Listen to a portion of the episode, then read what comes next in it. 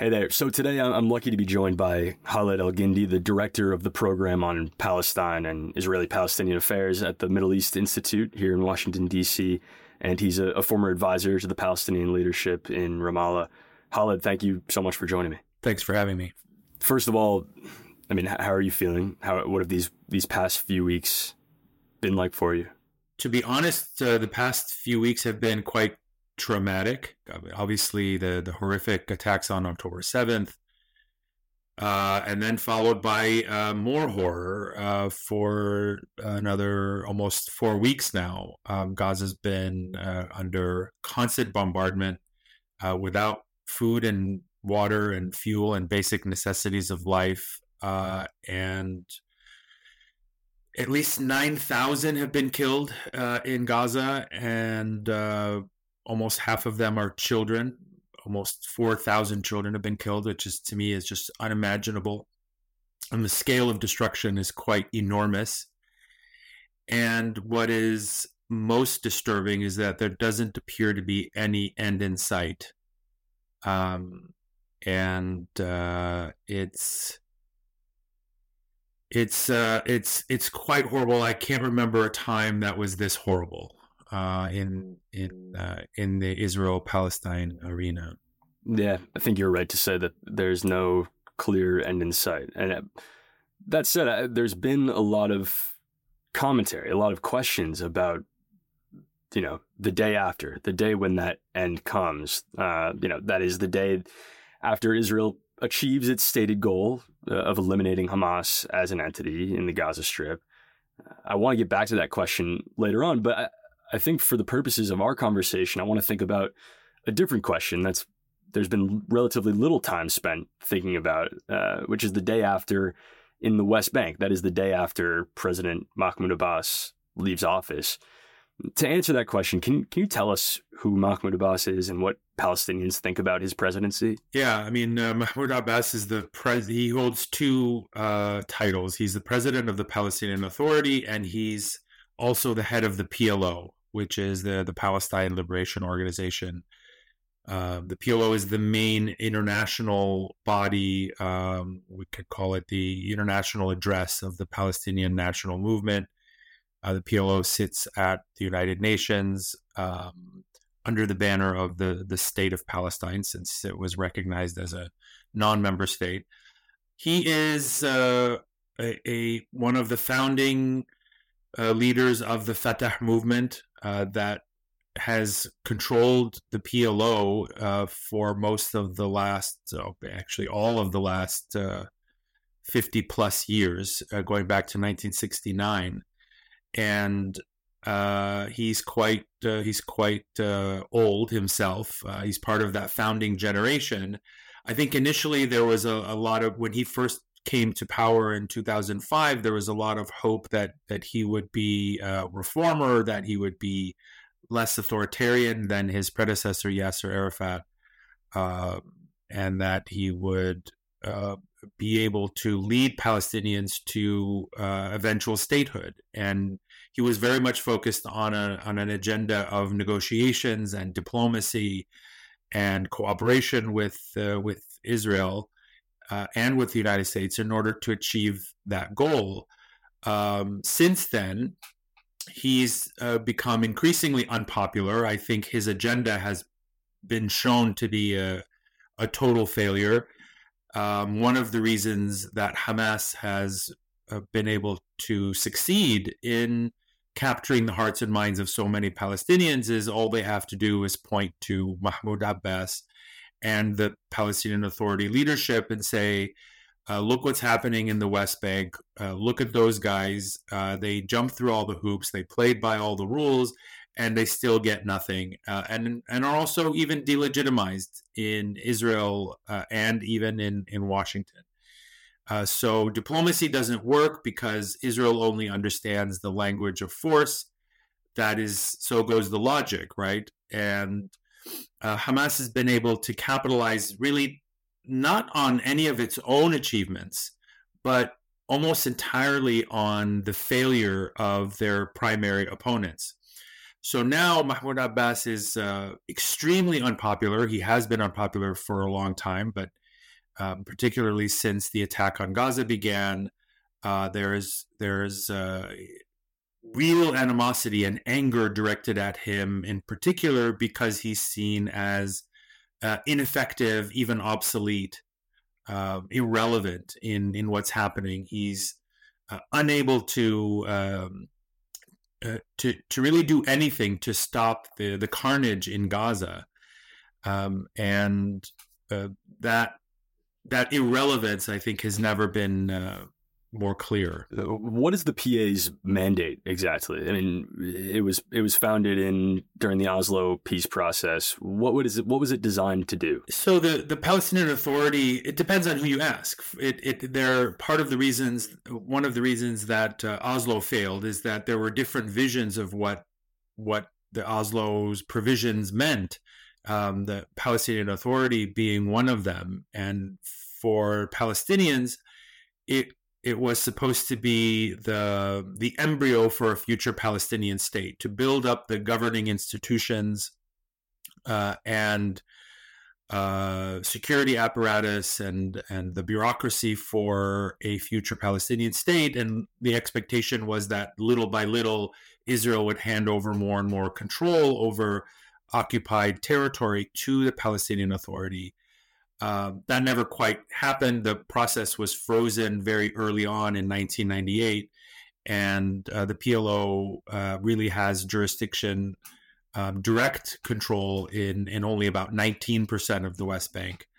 Um, from the Israeli standpoint, uh, the, the the the people who signed Oslo did not necessarily envision the Palestinian Authority becoming a state, but they viewed it more as a kind of permanent autonomy. You know, Palestinians would have to would be able to govern themselves. You know, have their own schools, have their own garbage collectors, uh, their own local police. Um, but sovereignty uh, was not really an issue. F- was not on the table for Yitzhak Rabin. Um, or most of his successors. I mean, there are a handful of exceptions, who who did support a Palestinian state. Ehud Olmert, for example, um, in in the mid 2000s, uh, I think genuinely supported the idea of a Palestinian state. Uh, and there were others in the coalition in at various moments who did.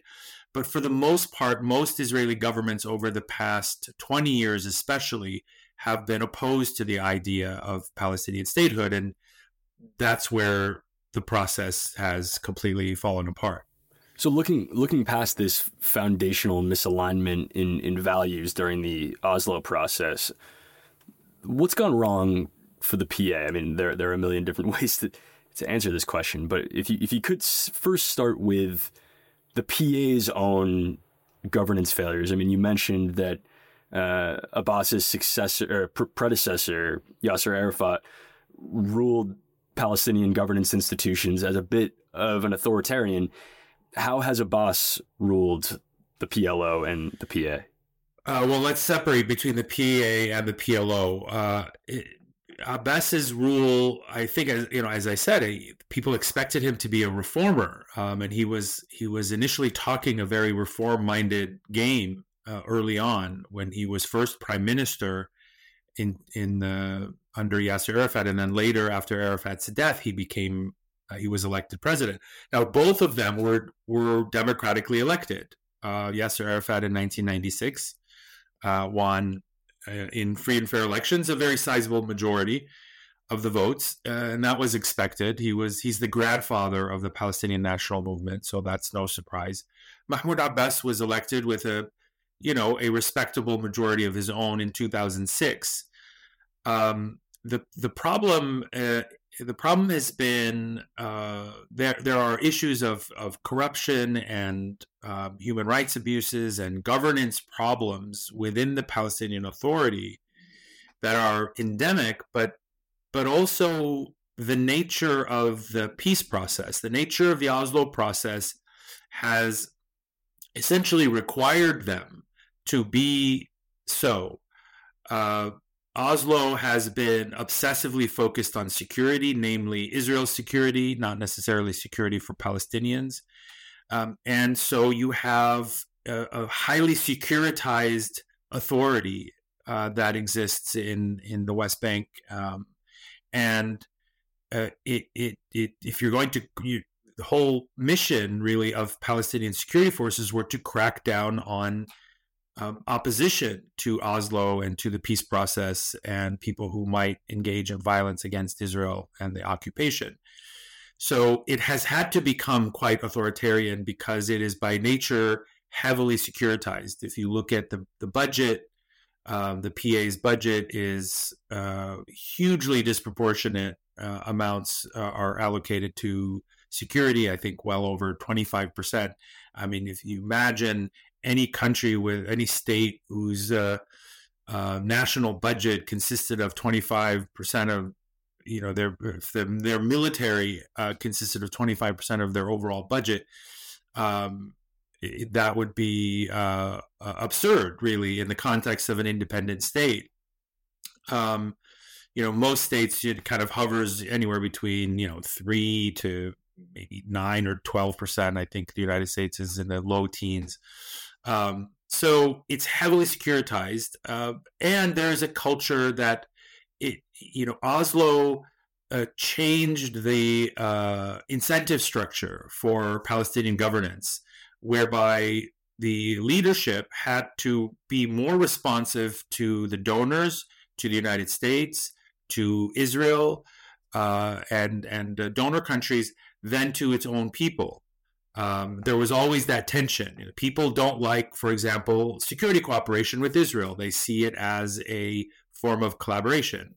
Um, but that is a pillar of the Oslo process. So that tension between the the the desires and needs of the population that they're supposed to serve and the, the external actors who are essentially uh, uh, bankrolling the PA um, has made the PA necessarily undemocratic. Yeah, just to drill down on that point about tension, I mean, it, it seems like the PA, its mandate is to create a secure environment, to create the conditions for an eventual peace.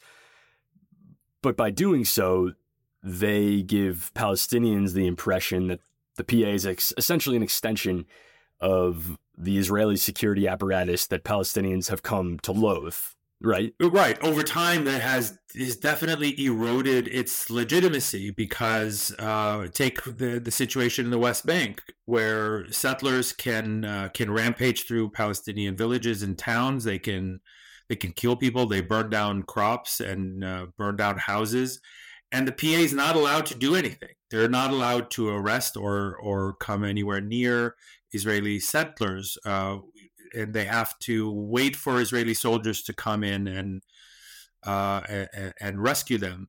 The PA's primary function is to protect Israelis rather than their own people, uh, because they're forbidden from really from doing that, um, unless it's you know Palestinian uh, criminals against other Palestinians, right? Then then that's that's the only place where the PA has jurisdiction. So that basic contradiction really uh, eroded the the the not just the PA but the whole process, uh, its legitimacy. So beyond that basic contradiction, there are also more explicit ways that we've learned the Israel government has tried to degrade and erode the PA's legitimacy. There's been some reporting recently from the Israeli newspaper Haaretz and others that have shown that it's actually been a matter of Israeli policy to undermine the PA in order to to prevent its viability as the governor of a sovereign Palestinian state. How have they done that? Well, in, in lots of ways, they there are many sanctions that have been put in place against the PA. For example, when uh, the the leadership decided to go to the UN in 2011 and 12 and seek full membership uh, for the state of Palestine or recognition of the state of Palestine, uh, Israel would uh, withhold its tax revenues that it collects from Palestinians and holds them in escrow and is supposed to disperse them uh, to the PA, and that makes a makes up a, a major portion of the PA's budget, almost two thirds. Um, so Israel can turn on and off that lever whenever they feel like it.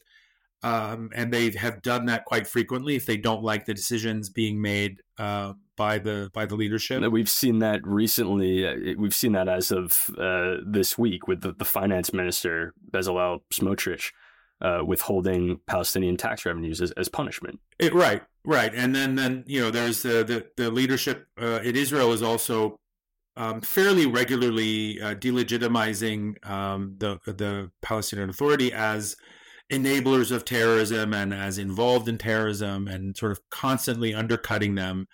Um, you know, a lot of it is uh, talking points and rhetoric uh, and and that's but it's quite effective because it also affects how the United States responds to the Palestinian Authority, and so there's there's a lot of those ways that are used to delegitimize. The, and these are the good guys, right? These are the supposedly the good Palestinians that everyone wants uh, Israel to deal with, and, and expects uh, an agreement to to be reached with them as a as a negotiating partner. Uh, there are two separate authorities, one in Gaza, one in the West Bank. Uh, the goal was always to keep both of them kind of weak and but not collapsing, um, slightly off kilter, just enough to to keep them dependent uh, on the status quo, and um, uh, but uh, but ruling out any possibility of uh, unification. that was a a pillar of Netanyahu's approach to the Palestinians for the past 15 or so years uh, uh, you know, keeping Hamas in power, um, satisfied, uh, but but also weakened. Uh, so there was the blockade imposed uh, on Gaza, uh, but they would also allow cash flows from Qatar, for example, to to go into Gaza, so that to to keep things from completely falling apart. Why does this matter? I mean, w- w- for for people that would like to see this conflict resolved, which I like to think is the vast majority of us, why is it important that there's a viable, uh, nonviolent political movement in, in, the Palestinian polity? Well, obviously, you need a coherent, uh, unitary political entity. Um, for uh, for the achievement of a Palestinian state and a two state solution. So that's a prerequisite, right? You can't have two separate authorities. Um, you don't know who to negotiate with, and you don't know which one is supposed to become the successor to a Palestinian or the uh, lead to a Palestinian state. Um, and and so the idea of keeping Palestinians divided was precisely to prevent the creation of a Palestinian state and it was largely acquiesced in by the you know the United States and the the Western world, um, even though they all support a two state solution. Um, they were either reluctant to press Israel on it or kind of bought into the uh, the ostensible reasons that it was necessary. You know that the PA is supporting terror or Hamas, of course, is a terrorist organization. So all these reasons to um, uh, to go along with with Israel's kind of divide and rule uh, scenario, but it certainly was not conducive toward a two state outcome. Uh, keeping both, uh, keeping Palestinians divided and weak, is the opposite of a two state solution.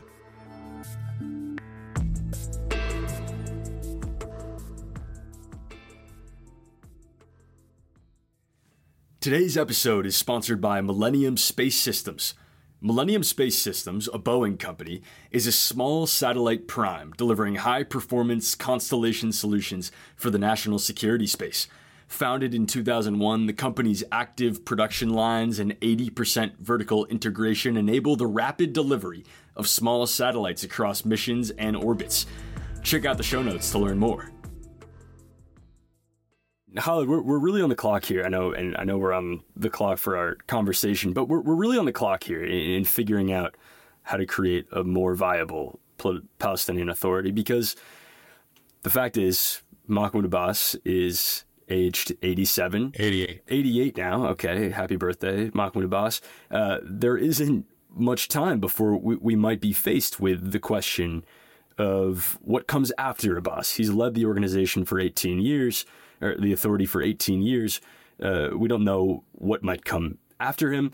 What can the U.S. and presumably Israel, now that it hopefully sees the folly of undermining the PA, what can they do in the next few weeks and months to boost the PA's credibility. To be honest with you, I don't think there's anything that can be done to rescue Mahmoud Abbas and his legitimacy personally as a leader. Um, I think he is a spent force. Uh, I I don't even think he has the imagination or foresight uh, to continue to lead, given the enormous challenge uh, uh, now that exists, right? That's compounded by the destruction uh, and death happening in Gaza. So he wasn't up to the task before this catastrophe, and he's certainly not going to be up to the task afterwards. So I don't think there's any way to rehabilitate his leadership. It's really a question of who or what comes after him and whether it can be better than what Palestinians have now. And that's anyone's guess. Would that would do you imagine that would be led by someone in Fatah in in Abbas's political party? It's it's possible. I mean, I think likely. Uh, but which Fatah? There are multiple factions of Fatah, uh, and uh, that's part of the problem. Uh, one of the reasons why uh, Mahmoud Abbas canceled elections that were supposed to happen in 2021, precisely because there were three different, at least three different factions uh, of Fatah, and they were going to likely split their vote, and that would have meant um, a, a, Hamas victory in all likelihood. Which is which is a scenario that Israel would probably not countenance.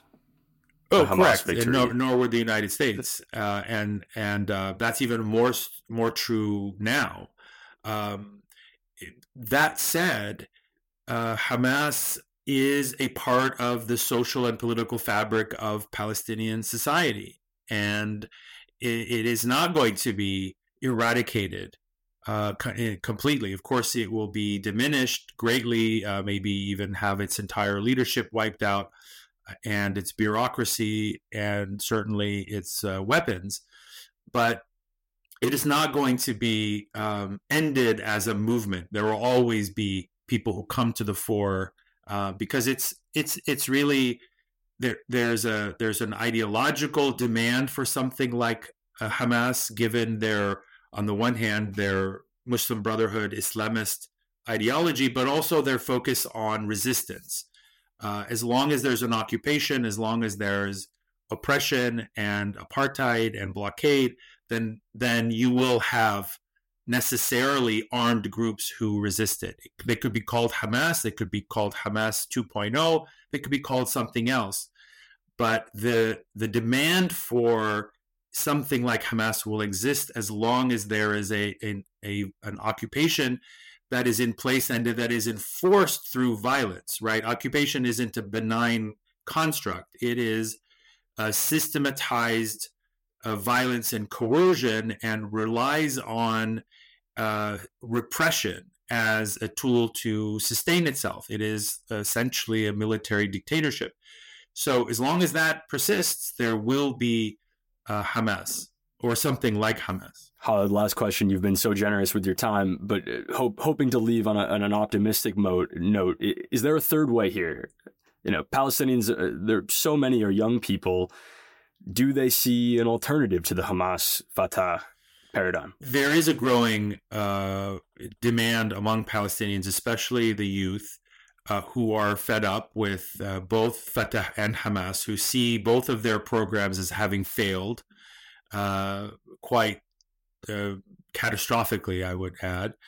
And uh, and and there is a desire. There have been a number of initiatives. Uh, some are even called the third way. Um, there, there, there's a real desire there to to move beyond those two dominant political forces in Palestinian politics, and and I think it's it's certainly possible, but we're we're looking at uh, probably a generational struggle.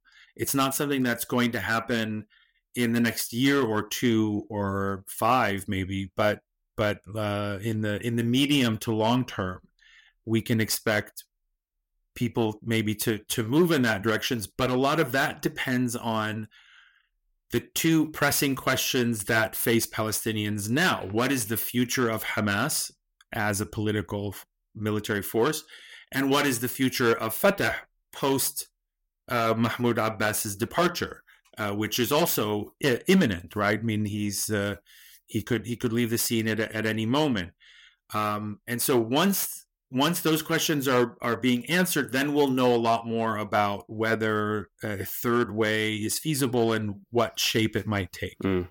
Well, Khaled, we're we're in a war now. I think all of us would like to see progress made towards peace, but there's a wide gulf between where we are now and where we want to get to, and I, th- I think this is an important first step: is finding finding political partners on both sides, in Israel and in Palestine, that are willing and able to get there. So thanks so much for helping us understand this. Yeah, you're you're welcome. Thanks for having me.